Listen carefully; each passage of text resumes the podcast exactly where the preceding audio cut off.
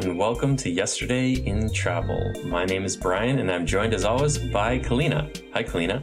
Hello, Brian. Today, we're discussing the Soviet revolutionary Leon Trotsky's exile in Mexico, his relationship with artists Diego Rivera and Frida Kahlo, and his ultimate murder by ice pick at the hands of an agent of Stalin's secret police. But first, let's talk travel news. Kalina, what's going on in the world of Um, travel? Yeah, I have a, just a couple of small things. The two things we've touched on a couple of times throughout the course of the show. The first is this vaccine passport thing. And Mhm. just to say that Hawaii is starting to like think about it pretty seriously, hmm but Florida and Texas have both decided that they're going to ban vaccine passports. So, Oh, huh. yeah, I think that's I don't really know what's going to happen with that, but That's an interesting development. Yeah, I hadn't thought of that. What does that even mean? I guess they're gonna they're not gonna it's preemptive. recognize them or they're not going to establish any protocols for them in their state. What like I guess. Or maybe like if the federal government tries to do it, they would push back somehow. But I don't know. It seems sort of like an empty gesture because there isn't a federal vaccine passport or yeah. it's just an idea right now. But they have they they don't want it, so they're they're against it. Actually, one of the things I was going to talk about was also this Hawaii. Um, so Hawaii is doing a, a pilot, Hmm. I guess, just inter island. So among like Hawaiian islanders who are traveling within the islands, you can get you get a passport of some sort, and all you need to show to get the passport is your ID and then that actual that like cardboard card. And they're just they're just kind of assuming. There was a quote. One like the lieutenant governor was quoted Mhm. as saying like yeah we assume most people won't try to like rig the system this isn't something that people are gonna like try to you know get around so that we're just gonna we're just gonna go with it for now and see if it works so but yeah and then they want to like if if it's successful they want to roll it out across the country potentially or across to the west coast because they want trans-pacific travel Mm. to be easier. And so they want to have this be an option for people coming to the islands from, you know, West Yeah. Coast, mainland USA. I just I sense this becoming like the next mask issue where people it becomes politicized and it's so I don't know. It's just it's like when I lived in France, I had to show that I had vaccines for all these things. So it's not like this is a new idea that totally. Like need you need a vaccines to go your kid needs a vaccine to go to like preschool, right. You know, Yes. hmm and like if you travel to certain countries, you go and get yellow fever and like dengue fever vaccines. Everyone does that. Like when you go to the Caribbean, I feel like yeah. And those are actually I think like yellow fever you have to pay Mhm. for as well. Anyway, that's the next big fun political Mhm. issue, I think. yeah, My other piece of travel news is something we talked about like a year ago. And it's not exactly news, it's more it's it's kind of a hypothetical, but we talked a year ago about how the US and the UK might have a travel corridor. And it never happened, but for a while they thought maybe like New York and London could have a travel corridor. And now there's like some talk about the UK is doing really well with vaccine rollout and the US is doing really well with vaccine rollout. So maybe that would make sense that those two countries could create some sort of travel exchange Mhm, moving mhm, forward as Europe and you know Canada are more behind with mhm. with all that. Right, right. Cool. It's such Yeah. a it's such like a it's a constantly evolving situation, you know? Like even if there was a corridor, you know, it's almost like hmm well, how long It will is. it take to figure out how to even do that? And then by the time they figure that out, are Canada and Europe just going to have caught up and we're all just going to be like, okay, we're all like we're at 80%, so let's all just drop our guard and Right. Or worst case scenario, we figure it out and then something happens to change the game again. Right. Yeah. New like variant this- or whatever. spike um somewhere. yeah. But my friend my friend in Manchester uh messaged me this morning because like stuff's opening up now in the UK Mhm. and everyone's like flooding the pubs, flooding the stores. I read somewhere online that they some pub organization, I guess, thinks that there's going to be 15 million pints consumed in the next week, which is pretty wild. God, God bless him. God bless him. That's great. I hope they. it's just insane that that hasn't been a thing. Like in New York, you can still go to a bar. You know, you can even go inside if you're feeling like it. But at least you could sit outside. And there, it just hasn't even been possible for for weeks and yeah, weeks. yeah. Um, cool. Well, the only other, I had two other things I wanted to mention. One is I saw that in France, they approved a ban on domestic flights on routes that can be covered by a train in under two and a half hours in an effort to lower carbon emissions. So, Wait, so that means that if your train would take two and a half hours, but your flight would take 30 minutes, you would have to take the train. right. So, any quick flights, anything where a train could cover it in two and a half hours, they're going to discontinue all those flight routes Wow. within the country. Yeah. Huh. That's amazing. That's for the environment that they're doing that. Yeah, they're trying to cut emissions by 40% between 1990 and 2030. And people are worried that it could hurt. The, so the government also very recently recapitalized Air France, the airline, because it's like going, you know, it has no money and it's it's done even. It, I think it had no money before the pandemic and is doing much worse. So the government is at the same time like pumping money into Yeah. its semi-nationalized air carrier and also undercutting its ability to make money on domestic flights that are short distances. So people are like, that's kind of weird and not like a smart business move. But it's also, Hmm. I think, shows their commitment to trying to solve some of the emissions climate stuff. Yeah. Well, it's interesting because isn't like Airbus like a huge French industry as well, like making airplanes? Like they're always talked about next to Boeing as Mhm. so that's, Mhm. Is that a French company? Yes. Oh, okay, cool. I mean, it's, it's not, it's like France has trains. Like that's not a Right. problem. So But uh, so anyway, I thought that was that was interesting. We'll see how that goes, and, and who knows, you know, it could be something that becomes more common in other countries also as we come out of the pandemic. You know, maybe train travel is more popular, or sh- people are more conscious of emissions and start traveling more by other means as opposed to airlines Mhm. um, for short distances. it's interesting because I mean, train travel technology like has changed, but it, it feels like travel technology is often moving like forward, you know, trains to planes. And this feels like kind of a, a step back towards an older technology, which is Mhm, interesting. I think like, riding a train is great. I prefer that to flying. Or I, I did when I was living in Europe. It's not so much a thing in the States. Yeah, and I think it's better in Europe too. I think Amtrak is qualitatively worse than a plane in terms of like speed and amenities and like Mm. I don't know, just the overall experience. But actually, that out- also reminded me. I saw this other article. I, I don't have it pulled up right now, but Rolls Royce is trying to design a new airplane engine that's going to be more efficient, and they claim it's going to like revolutionize emissions considerations for airline travel Wow. in the future. But Huh. I didn't read beyond the the headline stuff. So Yeah, it does feel like we're headed towards a reckoning with like, okay, we had this this mass travel culture two years ago, and that was bad for the world in in a lot of ways. And planes were a huge part of that. And like, can we change how we approach travel? Yeah, and if you if you search also sometimes I'll be on Twitter and just search like sustainable travel and I feel like there has been a proliferation of organizations that are promoting sustainable travel and trying to figure out you know ways for people Mm. to be more sustainable. There's more SEO enhanced articles about how to travel sustainably and trying to get people to do it, but I'm a little bit I don't know if I'm skeptical it, doesn't seem like anything has changed in terms of the actual nuts and bolts considerations that people are making. There's carbon offsetting, and if you want to feel good, you can do that. But that's this very intangible thing that you're doing when you travel. And some airlines are like, yeah, we, you know, we were going to pledge to carbon offset this amount. Mhm. But aside from that, and the articles are mostly just like, just be a better traveler, which is like, people have been saying that forever and people aren't being better travelers. Like, we can tell it to, we can tell people to like think more complexly about the world and behave better all we want. But like, There's no strong incentive at the moment aside from the you know fear of a impending doom Right. with the climate. But uh, yeah, Exactly.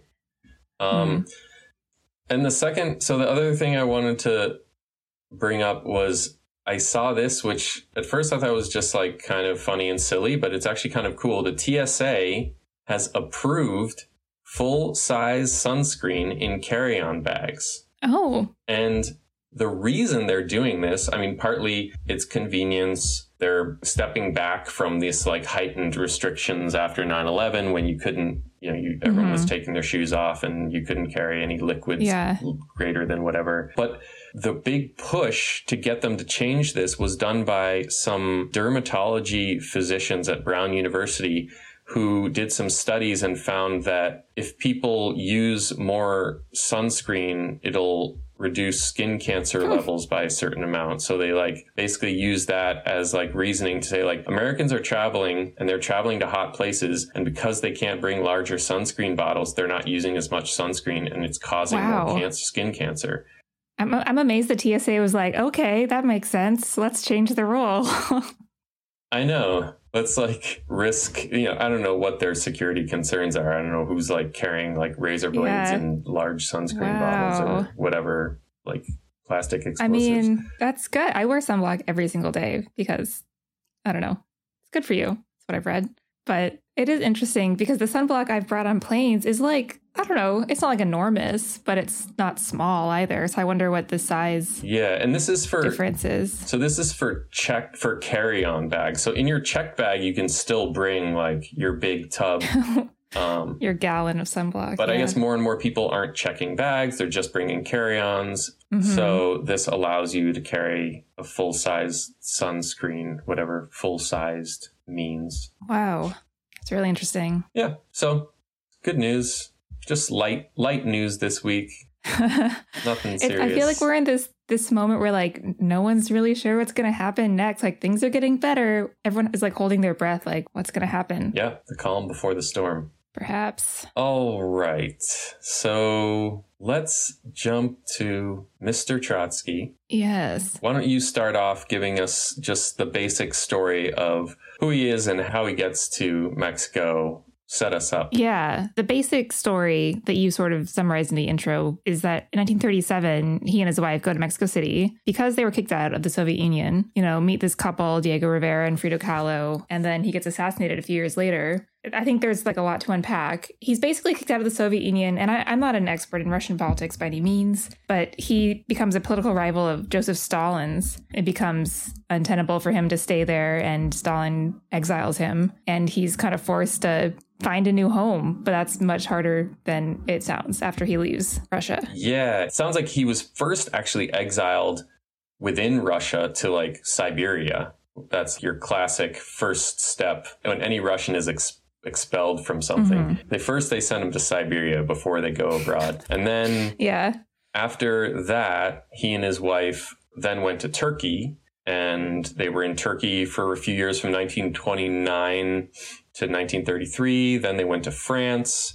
And then in 1935, they went to Norway. And in all these different places, they were kind of ensconced in these mansions or housing that was given to them where they were not allowed to leave. Often they were surveilled by the local authorities in whatever country they were in. And also often they were flanked by their own bodyguards. Trotsky had all these followers around the world and these, or, you know, socialist Trotskyite organizations, especially in the US, that would send people to protect him. But it wasn't a great way to live. And he was still being kind of a rabble rouser. In some cases, he, you know, he was writing articles and his writings were getting back to Russia, where he was opposing what was going on mm. with Stalin and Russia. But in other cases, like in France, he was asked to leave because he was inciting strikes within France by the workers in France. So the French were just like, oh God, get this guy out of here. And then in Norway, he was isolated in this house, but the house was ransacked and vandalized, and he and his wife were on a walk, so they didn't get hurt, but it was kind of a close call. And then at that point, he had kind of worn out his welcome all over. He was applying for asylum in the US and other countries in Europe, and no one was allowing him to come in. And that's why he ended up in Mexico, because Mexico actually did say, yes, we will accept your petition for asylum. And off he went. And when he went from Norway to Mexico, they traveled on an empty oil tanker with a police officer to keep track of them and a captain, and that was it. And it was just them on this big, big oil tanker. And it sounded like it was pretty uneventful, and he ended up doing a lot of writing on the trip because he was just, there was absolutely nothing to do. I read one account that said for New Year's, because they traveled from December into January. And so they celebrated New Year's on the boat by blasting the horn of the boat a couple times and shooting off like a flare or something. Sounds a little so little wild. bleak. And I think all in all, the vibe was a little tense because they were no longer in the sphere of like Europe and Russia where they had these followers and connection to their international socialist community that had come into being wow. over the many years since the Russian Revolution. So he felt more comfortable there. He spoke German so he could communicate he spoke English and German and Russian, so he could communicate in Europe relatively easy.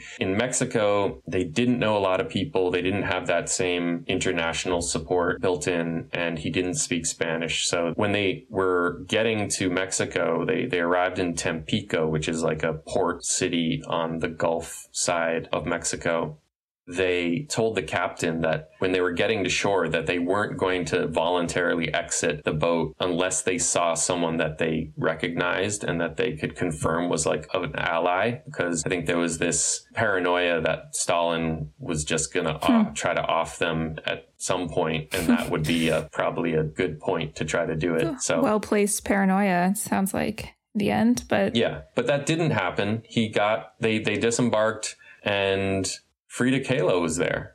And uh, hmm. and this other guy from like this U.S. socialist group. So friendly faces. Wow. And so they, they got off in Tampico and they were gonna either fly or take the train, and it was bad weather, so they didn't fly. They jumped on this heavily hmm. armored train that the president himself actually sent to pick him up. So this wow. was like president's train, and they took it to Mexico City. Huh. Wild. So do you want to get into why they decided to go to Mexico City? What was in Mexico City for them? Yeah, I mean, you mentioned Kahlo and you know, she and Diego Rivera, and, and I, th- I think she's maybe more well known than he is at this point. I don't know if that's true. I, I know her better, but he's obviously very famous in his own right. And if you've been to Mexico City, he has those big murals in the um, is it the Palacio de Bellas Arts? Mm-hmm, so mm-hmm. he's a, an incredible artist as well. But they're both Trotskyites at this point, which I find really interesting too, just in terms of framing this within travel. That like his brand of communism has spread around the world, and they consider themselves supporters of his. They've been part of the Communist Party on and off since the 1920s. Uh, by the time he arrives, like yeah, they're they're fans. And it's Rivera who who convinces the Mexican president to offer Trotsky political asylum in the first place, which is why they decide to go to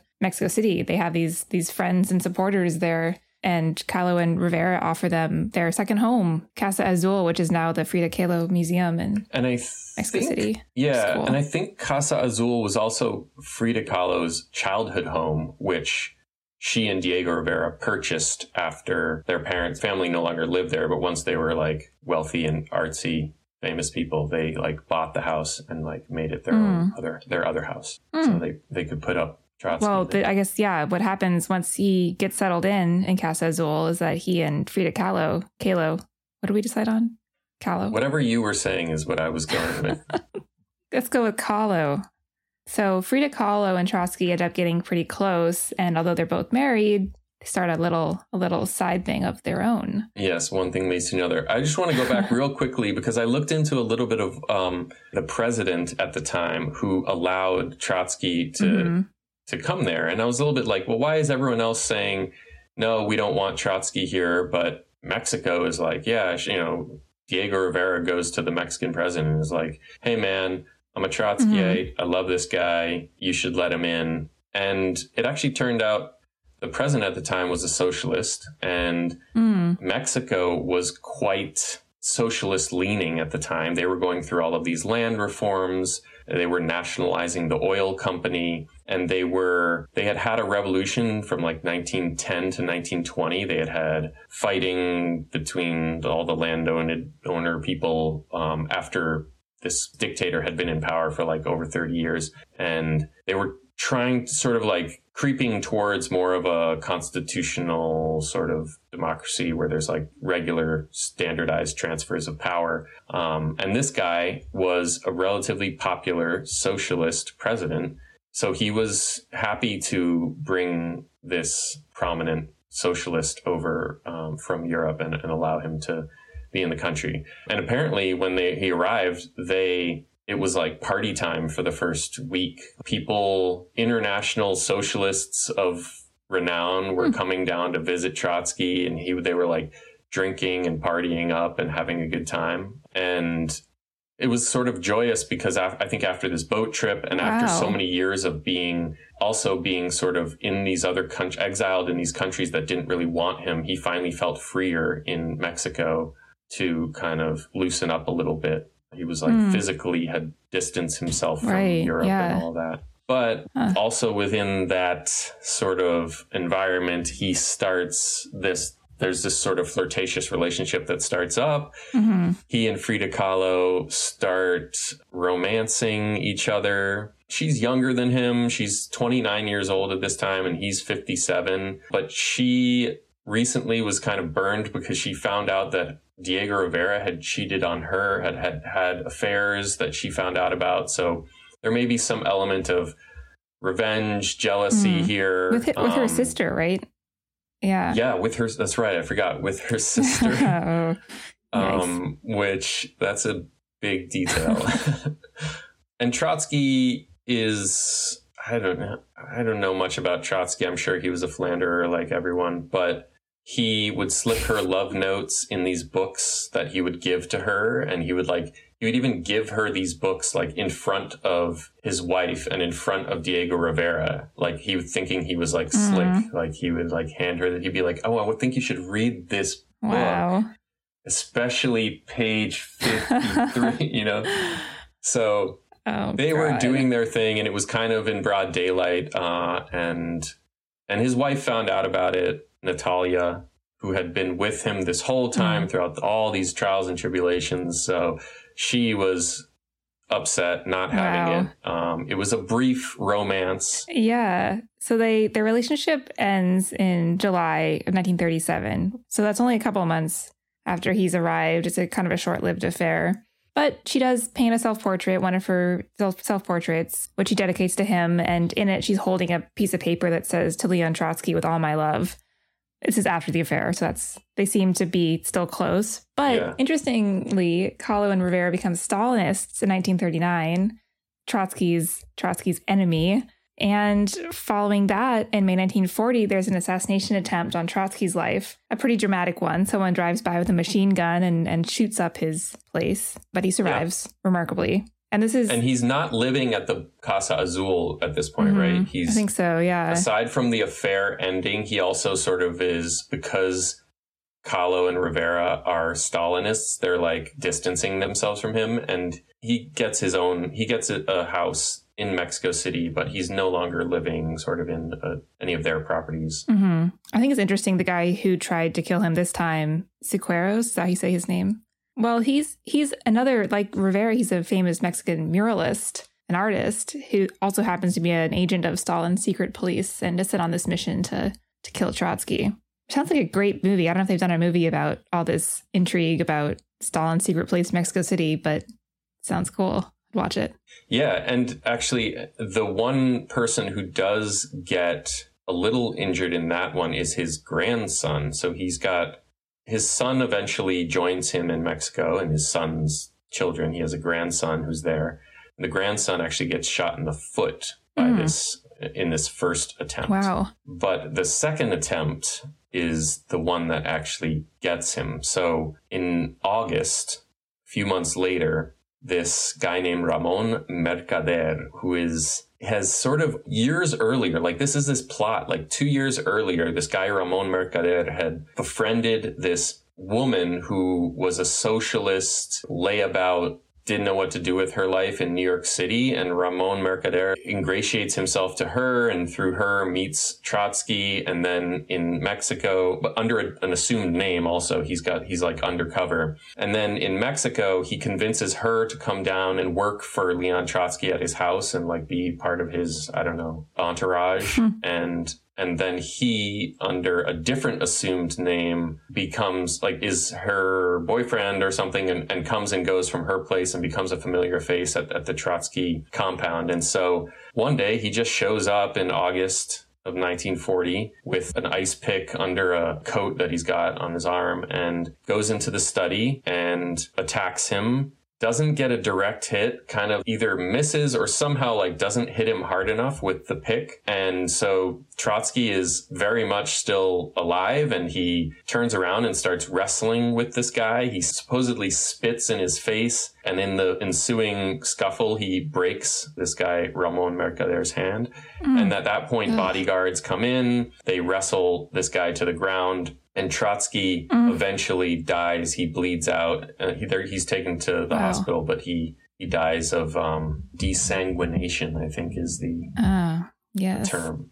Yes. And wow. Mercader is uh, then put on trial. He serves twenty years for the murder. He's he's convicted, so he goes to jail. But he he never reveals who told him to do it. Although it's assumed that he was that it was set up by Stalin mm-hmm. because Stalin awarded him the Order of Lenin, which is like the highest civilian award that you can wow. get in the Soviet Union. So that's kind huh. of a giveaway. Yeah. And then when he comes out of jail, he moves to Cuba. wow. Which is just perfect. it is perfect for our purposes. So, but you have some theory about the ice pick or? Well, I have a couple of interesting details about this guy and the ice pick. After well, there were a couple of things that I found while researching this. One was why did he use an ice pick? And I guess his Soviet handlers were like, well, you can't use a knife. That's too loud. A dagger won't do the job fast enough. He'll scream and you need to escape and you'll get caught. So use an ice pick. One like good hit should just should end it. And obviously that didn't mm-hmm. work out.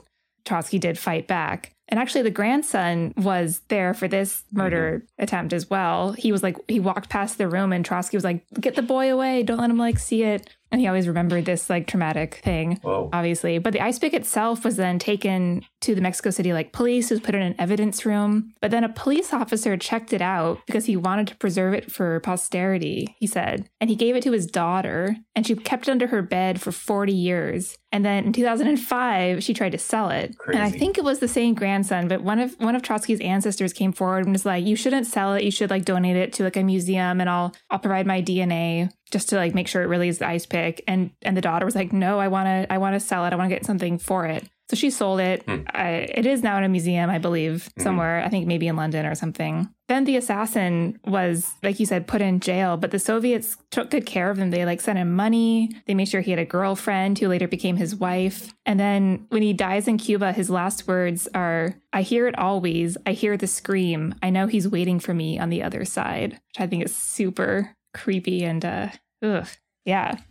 Yeah. That's all. It's my background of the ice pick. Yeah, I thought it was interesting. One one thing to tie this all this crazy story of romance and mayhem and intrigue back to travel. It's it's kind of a, an interesting example of the way that socialism really was became this international movement that tra- itself like traveled across borders and Trotsky was really into this idea that I and I would know so little about this, but one of the differences I think between Trotsky, Trotsky and Stalin's split was partly over the fact that Stalin wanted to consolidate socialism within the USSR and Trotsky thought of socialism as something that they had to export and they had to kind of like they needed it to grow in countries that were actually more economically developed mm. than Russia because in Russia the economy was so piecemeal across this like vast land that there it was harder to organize the proletariat to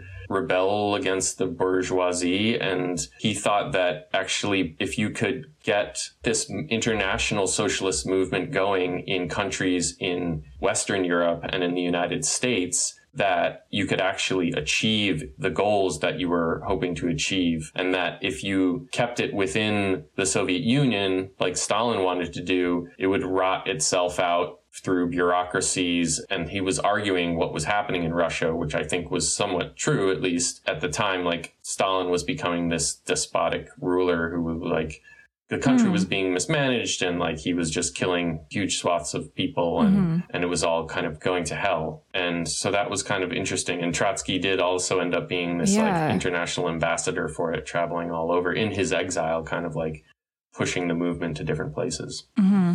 yeah how an idea can spread around the world i wonder how you know this was long before the americans started interfering more and more in like affairs in Central America and South America. But I wonder what they thought about him mm-hmm. coming to Mexico City because it's like the, the US had a socialist movement as well and a communist movement around the same mm-hmm. time. And I wonder if they were like watching him and be like, hmm, this is not good news. Like, or what, if there was any thought about him at the time.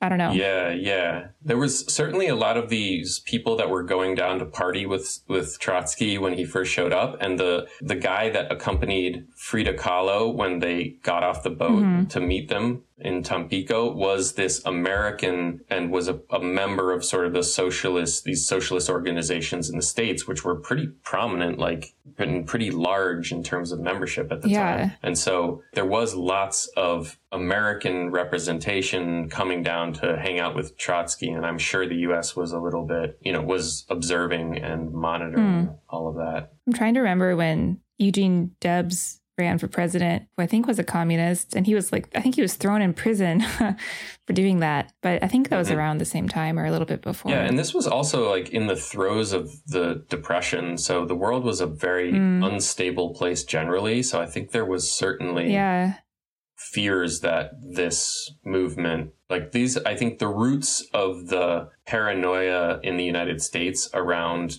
socialism spreading in Latin America start probably around like the 30s and 40s in the Depression era, mm. and then like, and that's why in the 50s and 60s and 70s you see um, more overt attempts to overthrow governments and whatnot. Mm.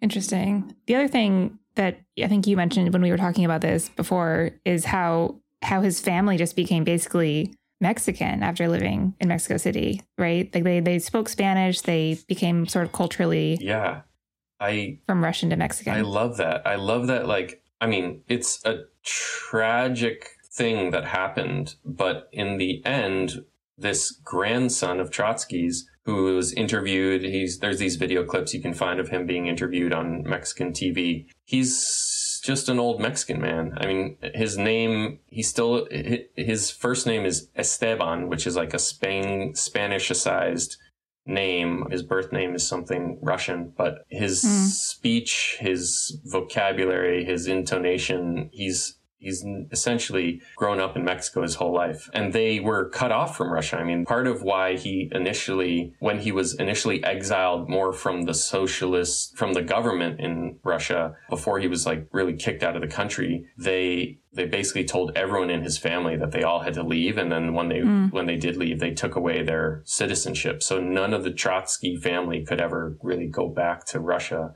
so yeah they all I mean this grandson stayed in Mexico. I wonder where the others ended up. But yeah. Yeah, it is cool. It's kind of like, you know, people just adapt to anything. Totally. Yeah. One of the things that I thought was funny is that like Trotsky is this historic figure who is larger than life and his associations are with the Russian Revolution. And yet his family now have nothing to do with Russia at all. They are Mexicans. It's as if like George Washington's great great grandchildren like lived in Madagascar mm-hmm. and were just like not had nothing to do with the US, you know. Right. Yeah. Yeah. What a story. The world is a crazy place. It is. Always changing.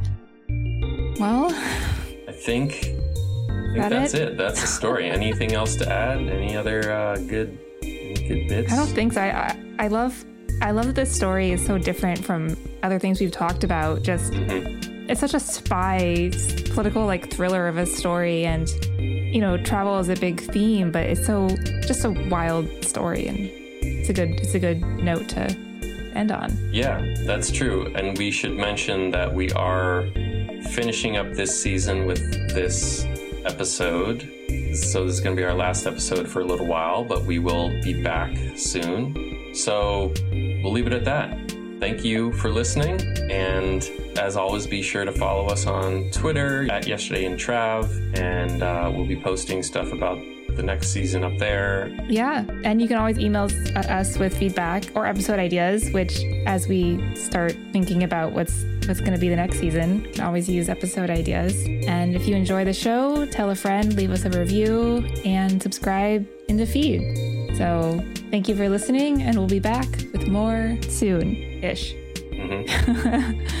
Soonish, yeah. Bye. Bye bye.